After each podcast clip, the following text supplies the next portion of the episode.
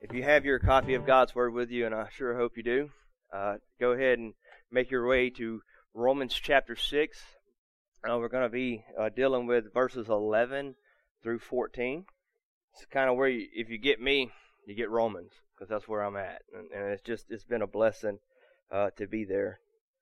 So Romans 6, verse 11 says, Even so, consider yourselves to be dead to sin, but alive to God in Christ Jesus. Therefore, do not let sin reign in your mortal body so that you obey its lust. And do not go on presenting the members of your body to sin as instruments of unrighteousness.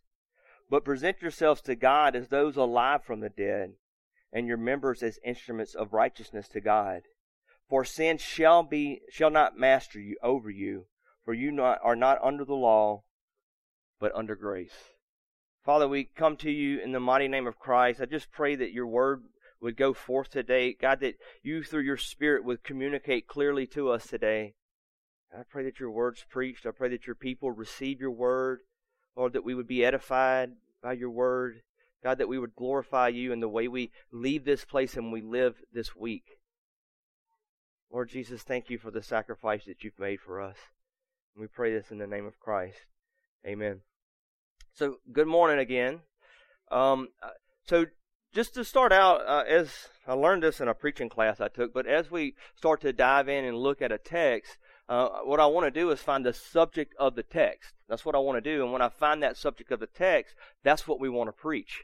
We want to preach what God's Word says because God's Word is the only thing that we have that'll bring a dead sinner to life. It's the only thing that we'll have that'll bring a believer that's in sin to repentance. It's the only thing that we'll have that'll edify us. So what we want to hear is what God's Word has to say. And as I really worked and worked in this text this week, this theme kept popping out. And it's going to be one that every single person sitting in a chair this morning will identify because the subject is you. It's talking about you. Paul uses the, uh, the, pronoun you, yours, or yourself seven times in these four verses. And more specifically, what he's speaking to is you and your relationship to sin.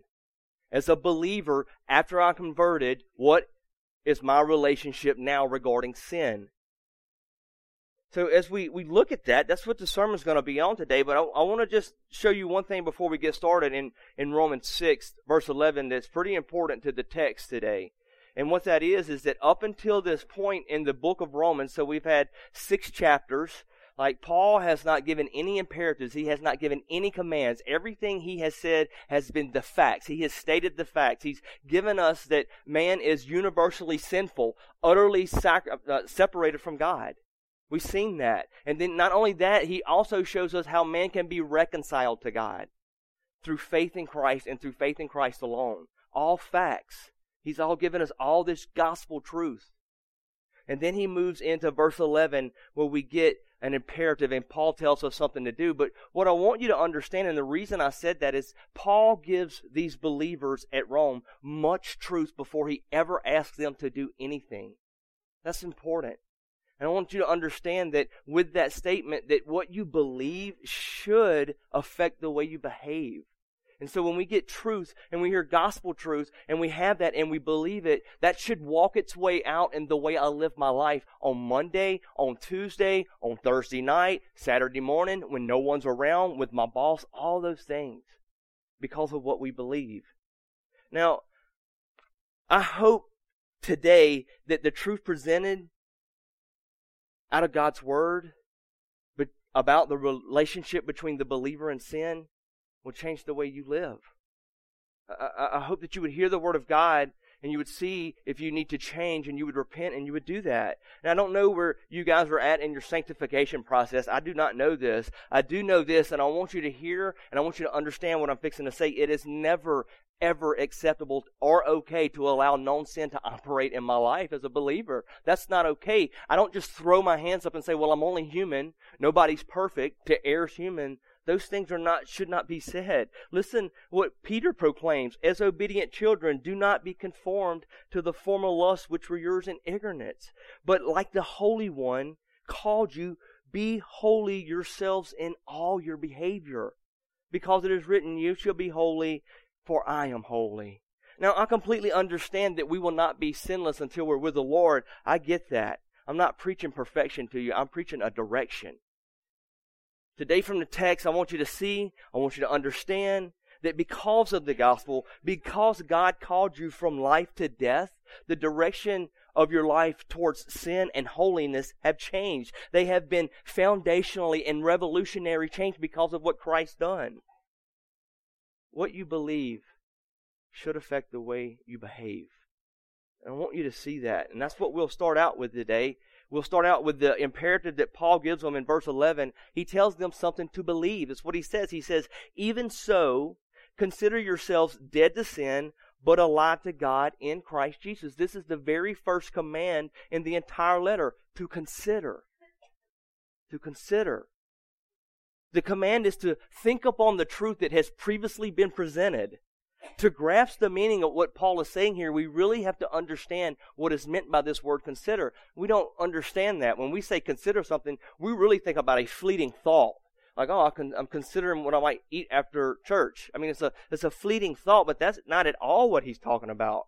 It means to calculate, to think about, to reason, to believe. It's a process of reasoning or calculating that comes to a logical conclusion from the facts. The verb is used over 40 times in the New Testament. And like I said, it refers to a logical deliberation and the conclusion drawn from it. I might add that the conclusion that you draw from God's Word should affect the way you live when you consider the truth of the gospel. This is the case with Abraham. This, this, this he, he, he had to deliberate. He had to consider something that God told him.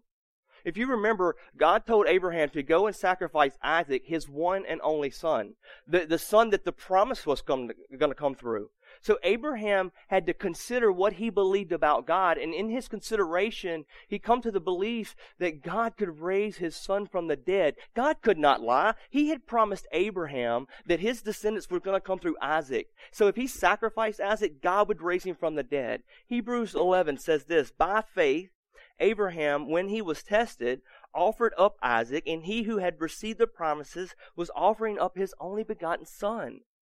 It was he to whom it was said, In Isaac your descendants shall be called.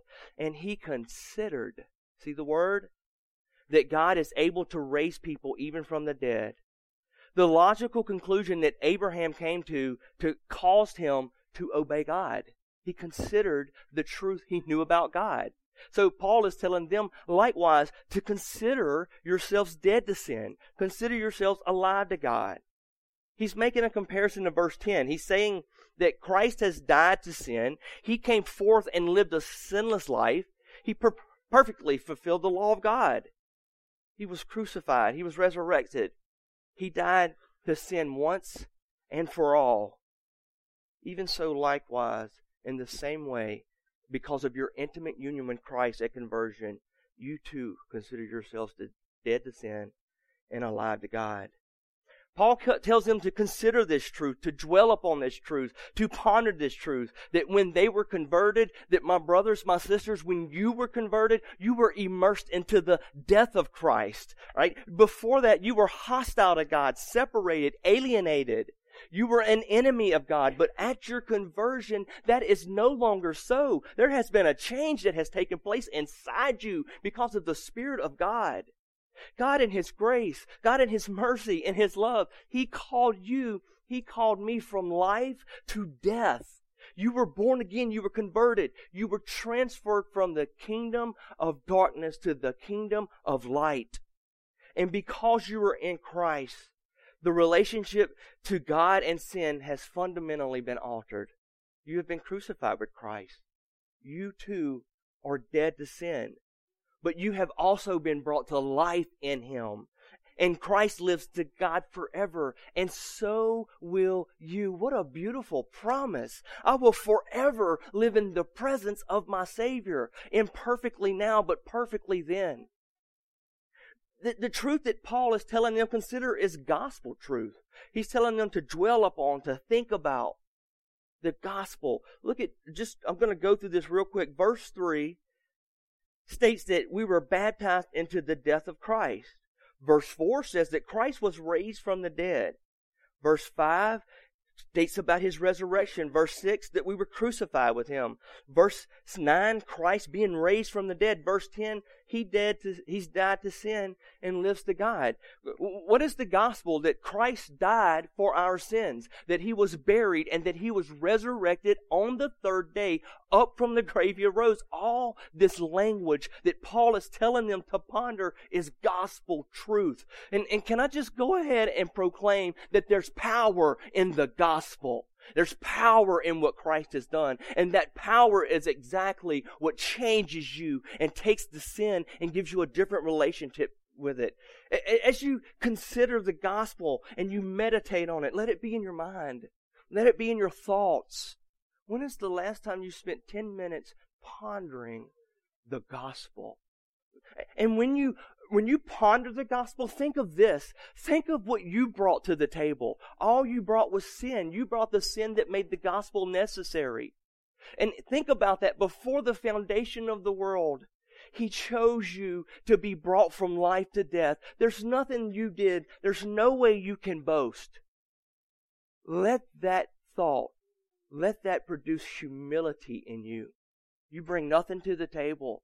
Do not think too highly of yourself. And let that humility, when you dwell upon the gospel and what Christ has done because of your sinfulness, let that permeate your marriage, your relationships at work. You don't have to always have your way in the marriage. You don't always have to have your way at work. Sometimes people get promoted above you. It's okay. God's in control. Remember that you were dead and now you're alive. And my brothers and my sisters, you had no part of that. Salvation is a work of God from beginning to end. He called you from death to life.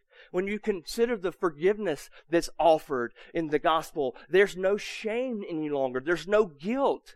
You don't have to live under the burden of shame. You don't have to live under the burden of guilt. Christ has paid for our sins. The power has been done away with. You are a son. You are a daughter of Christ. For there's no condemnation for those who are in Christ Jesus. When you're thinking about the gospel, think about these things. Consider the death that Christ died. Christ died for our sin. It was our sin that was the problem. He died for our sin. And so therefore the power of sin has been done away with. If that is the case, there's no power of sin in your life to control you any longer. You're dead to it. Oh, my brothers and sisters, consider the resurrection. Up from the grave he arose. The grave could not hold him. There was no sin. He died for my sin, not his own. And he was resurrected by the power of God. That power lives inside you. In you. And the Spirit who raised him to the dead dwells in your body. And he will also give life to your mortal body.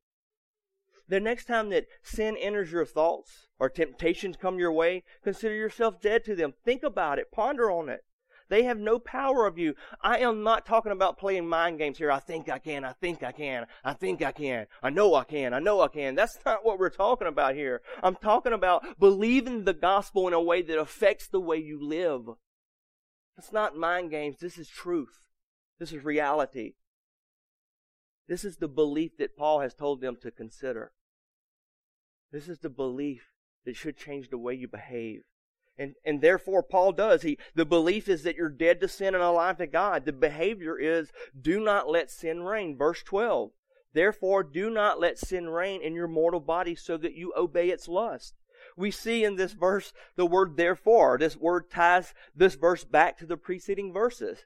What we're going to see here is a conclusion to an argument. That's what we're going to see. And the argument that has been made is that we can no longer sin because we are in Christ Jesus, because of our intimate, I'm sorry, we are no longer mastered by sin. We're no longer to continue to live in sin because of our intimate union with Christ.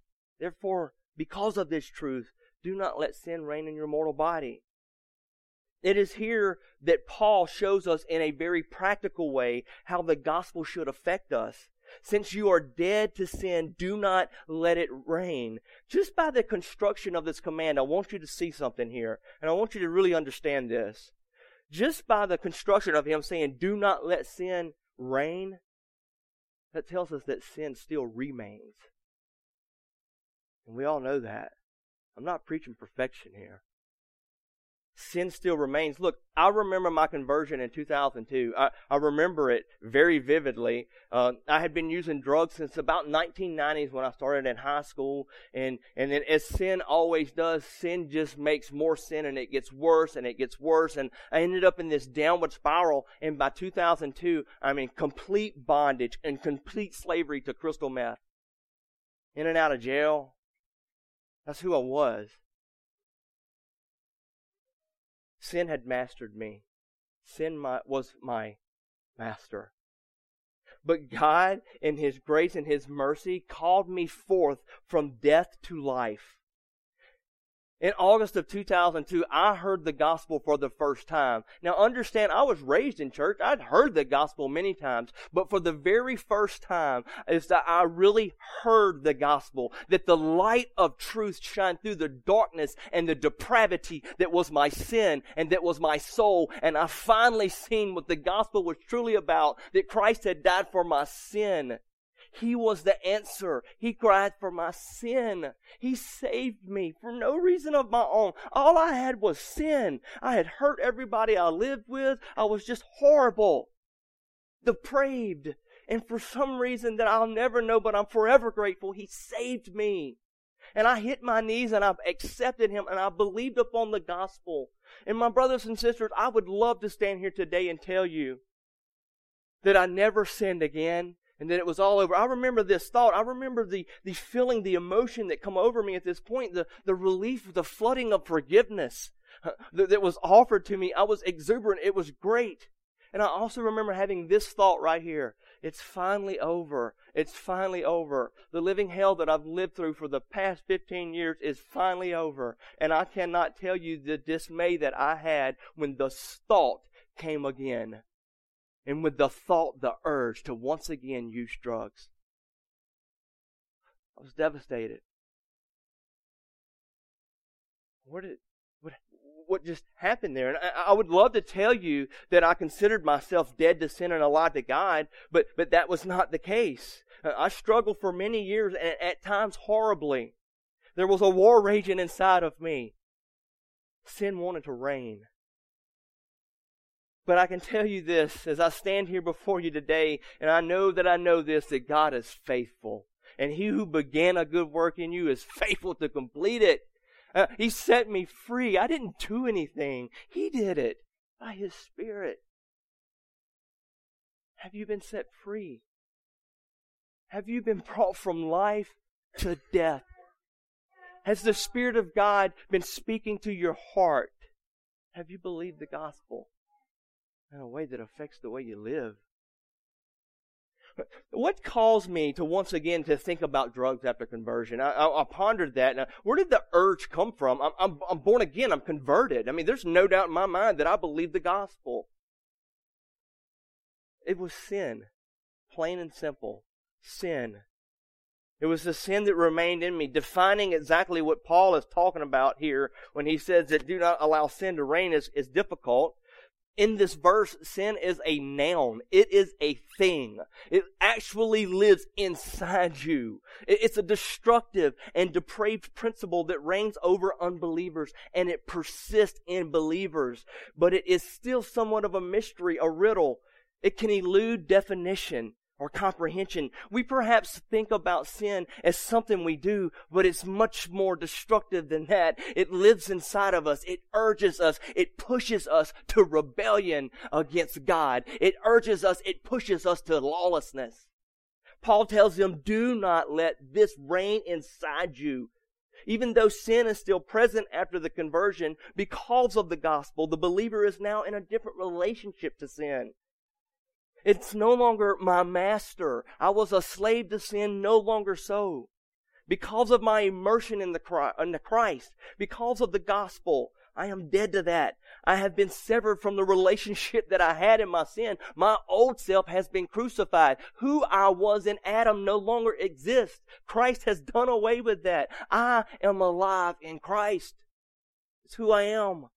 So do not let sin control you. Do not let sin hold authority over you or your mortal body, which at this point represents the entirety of who you are. Don't, please don't just think of your fleshly members as your entire body. It's the flesh, the mind, the heart, the will. It's the entirety of who you are. Sin cannot rule in any area of this, of your life. How can you tell if you're allowing sin to reign? Are you making provisions for the flesh? Listen very carefully to this.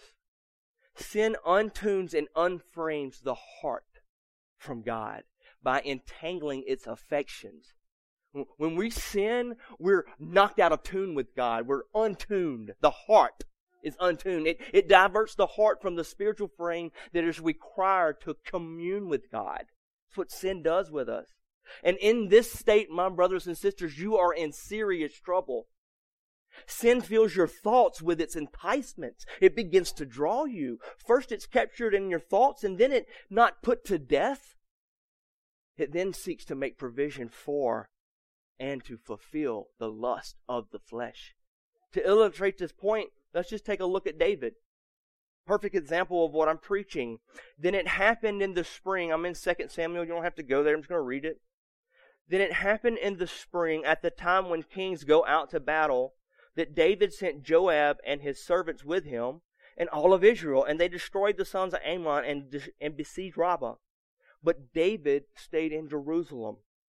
Now, when evening came, David arose from his bed and walked around the roof on the king's house. And from the roof he saw a woman bathing, and the woman was very beautiful in appearance. So David sent and inquired about this woman, and one said, Is this not Bathsheba, the daughter of Eliam, the wife of Uriah the Hittite? David sent messengers and took her, and when she came to him, he lay with her. When David saw Bathsheba, he allowed sin to reign. He considered, instead of God, her. He didn't ponder upon the truth that he knew about God. He pondered upon what he had saw. How do we know that David let sin reign? because we see him act on the desires of the flesh. He sends and inquires of her. He sent messengers to get her, and then he lays with her. When sin reigns, you begin to obey the desires of your mortal body.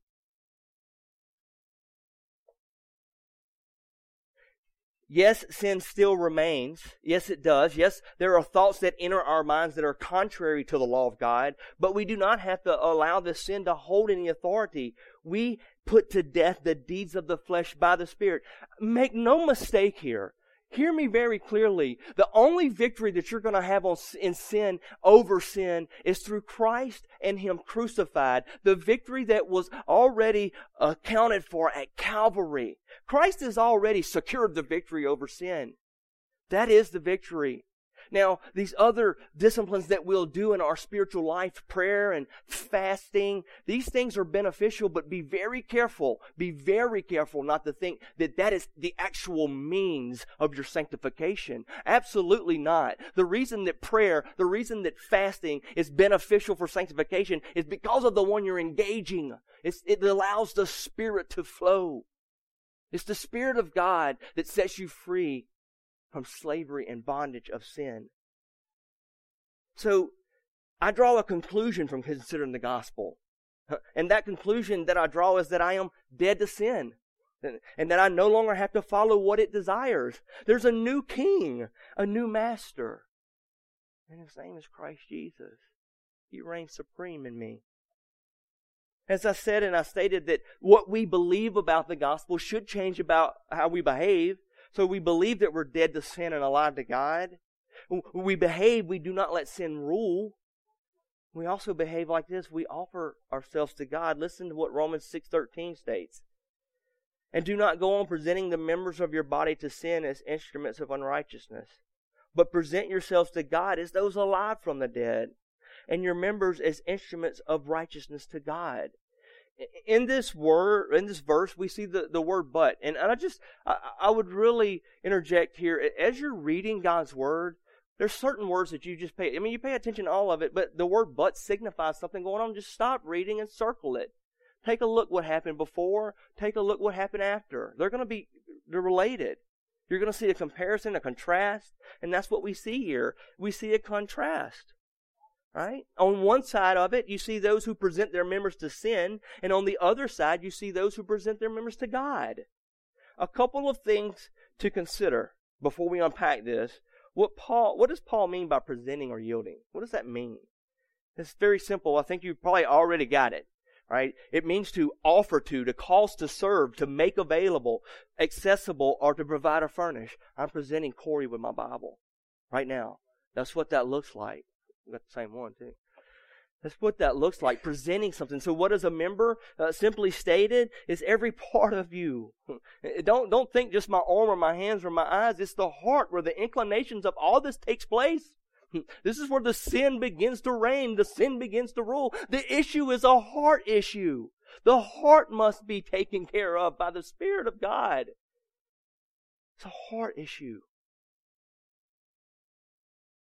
So, with that said, do not make any part of you available or accessible to sin, but make every part of you available or accessible to God. It's just such a simple statement. Don't make yourself available to sin. Make yourselves available to God. Present yourself, offer yourself as a living sacrifice to God. Notice here that the members of your body are noted as instruments or tools. Did you see that? The members of your body are supposed to be used for a specific purpose. Think of an instrument. Just think of one. Take a guitar, for example. The instrument was made to make music. That's what it was created for, to make music. And when presented to the correct person and in the hands of a skilled musician, it will make beautiful music that is soul inspiring and heart moving. Think about that. It's the one who is in charge of the instrument that makes the difference, not the instrument. That's the picture here because of what Christ has accomplished, because of the gospel, because you have considered yourselves dead to sin and alive to God, because you are not letting sin reign, then present the members of your body to God so you can be an instrument that He uses. Let your body be used as an instrument to bring God glory. Let Him play music on you. Present yourselves to God notice here also that Paul tells them to, to stop, to, to not go on presenting the members of your sin, the members of your body to sin. He tells them to stop. The, the verse is telling us to not provide or present any part of us. Just very practical. Think about this. Do not use your mind to dwell on lustful thoughts. Do not use your mind to dwell on anxieties and worries.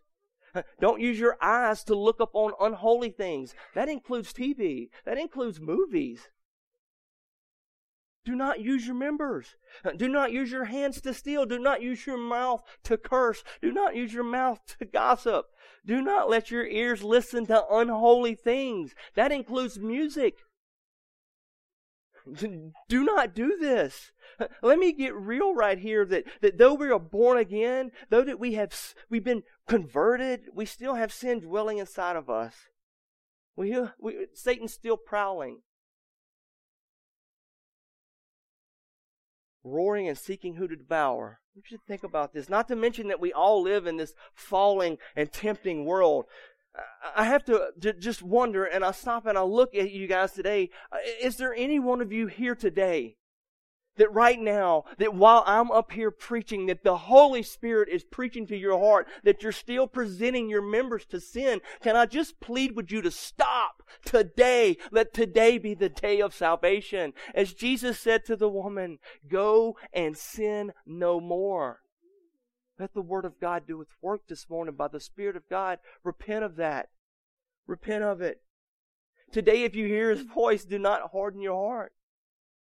Has God spoken to you about a specific thing that you're presenting yourself to? Stop it. Stop it now. It has no power or authority to control you. Consider the gospel. He says, but, but now present yourselves to God as alive from the dead. Have you been brought from death to life? Has that happened in your life? Have you believed the gospel? Are you in a state of sinfulness? Oh, the Spirit of God will convict you. The Spirit of God will let you know that, that you need salvation as He begins to work upon your heart. Have you repented and believed the gospel? This word says that we present ourselves to God. What a crazy privilege. We have access to God through Christ. I want you to understand something. This is a revolutionary idea to a Jew especially, this access to God. When there was, when they had fallen in the garden, access was denied. But when they come to Mount Sinai, again, access is denied. When the tabernacle is constructed, for the normal Jew, access to the Holy of Holies is denied. When the temple is constructed, access is denied. But my brothers and my sisters, when Christ died at Calvary on the cross, the veil was ripped unto and again access is made. You have this crazy privilege to present yourself to God and therefore you present your members as instruments to righteousness. You've been saved. You've been set apart. Use your eyes to behold the glory of a sunset and give him praise. Give him worship. Use your mouth to proclaim the goodness of the gospel. Use your hands to serve the king and help those who are in need. Use your mind to ponder, to consider that you are dead to sin and alive to God. Let your mind meditate on the gospel and the truth. Present yourselves to God, not sin. Your relationship to sin has been changed. Christ is now king. No longer do you live under the tyranny of sin. No longer does sin control your life because you are dead to sin, because you're alive to God. Do not let sin reign. Don't. Don't go on presenting the members of your body to sin. I want you to just see at Romans 6:14 you see the word for. This means that we're going to have an explanation to why this is the case, why this is possible. The word for introduces an explanation of why obedience to the aforementioned commands is even possible and should be present. The explanation of why you should not let sin reign, why you should not present your members to sin, because sin shall not master you. Verse 14, for sin shall not master over you for you not under the law, but grace.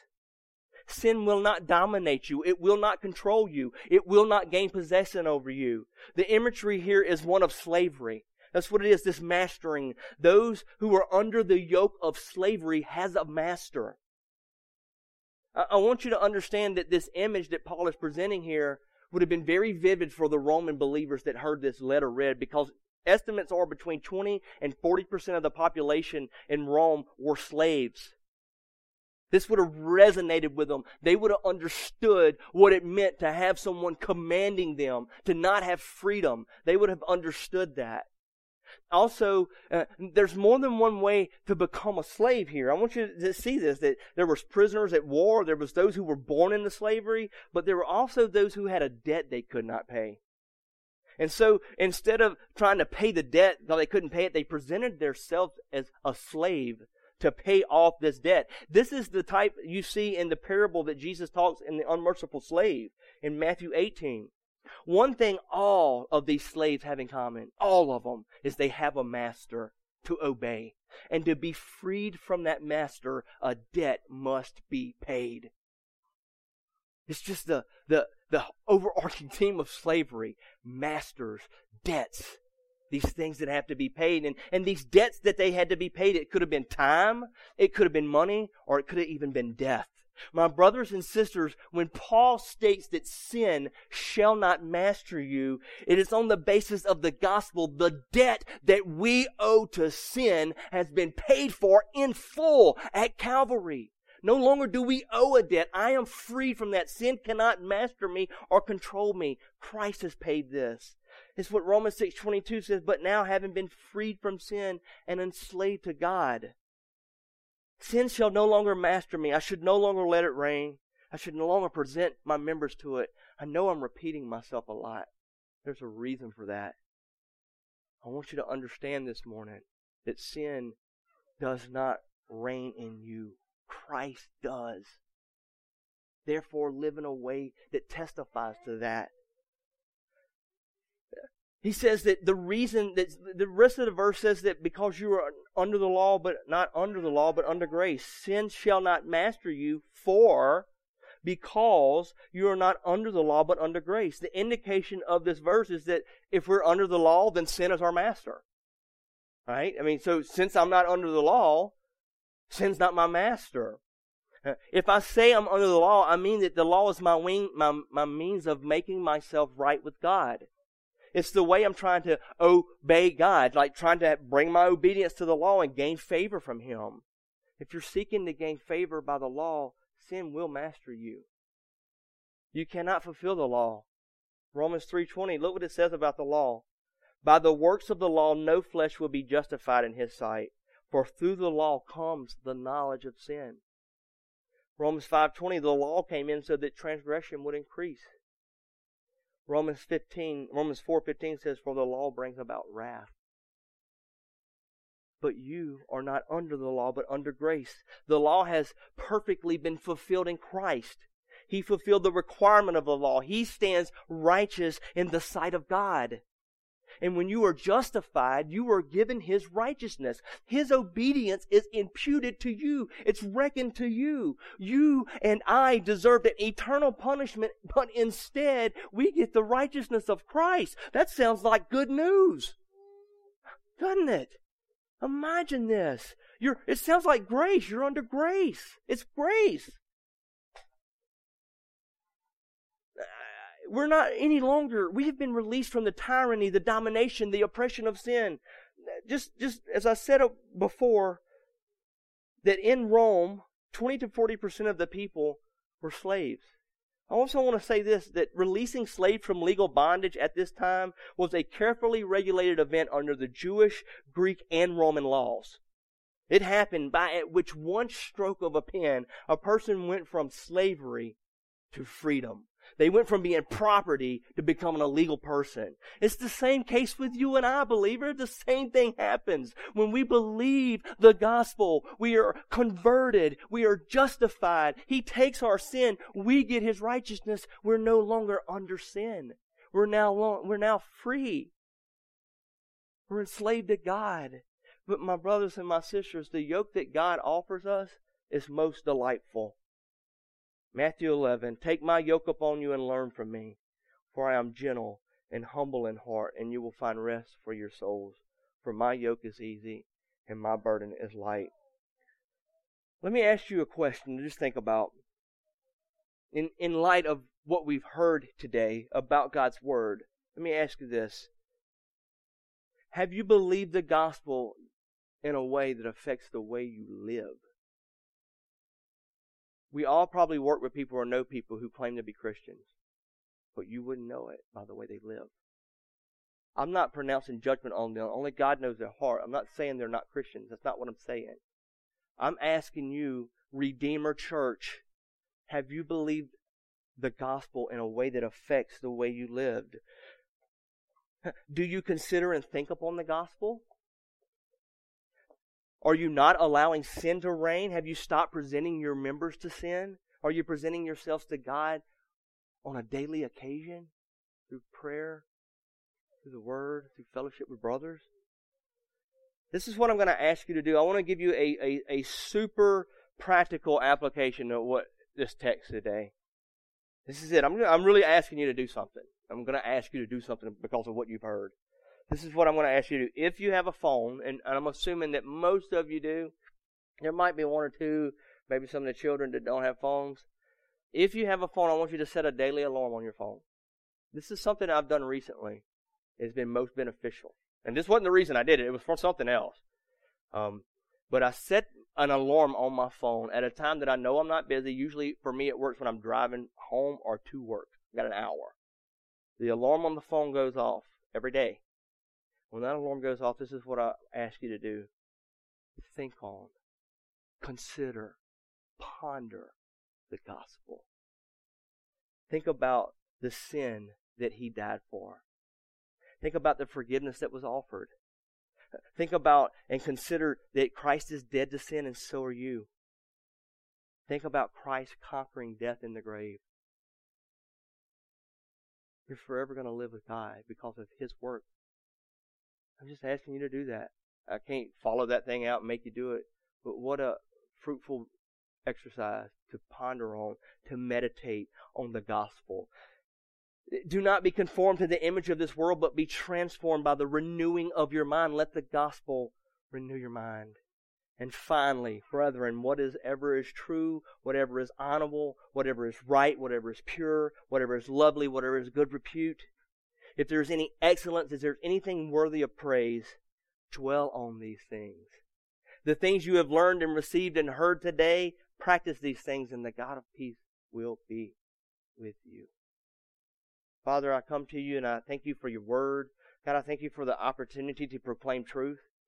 I pray that, Father, that, that, you would take your word and you would just impress it upon the hearts of the hearers. God, if there was a moment in the sermon and your word was being proclaimed and there was someone there, God, that maybe they're presenting their members to sin or maybe they're not saved, Father, that today your spirit would continue to move. You would send people into their lives to speak truth, to speak the gospel. God, as we close in worship today and praise you in, in song, let us consider the gospel.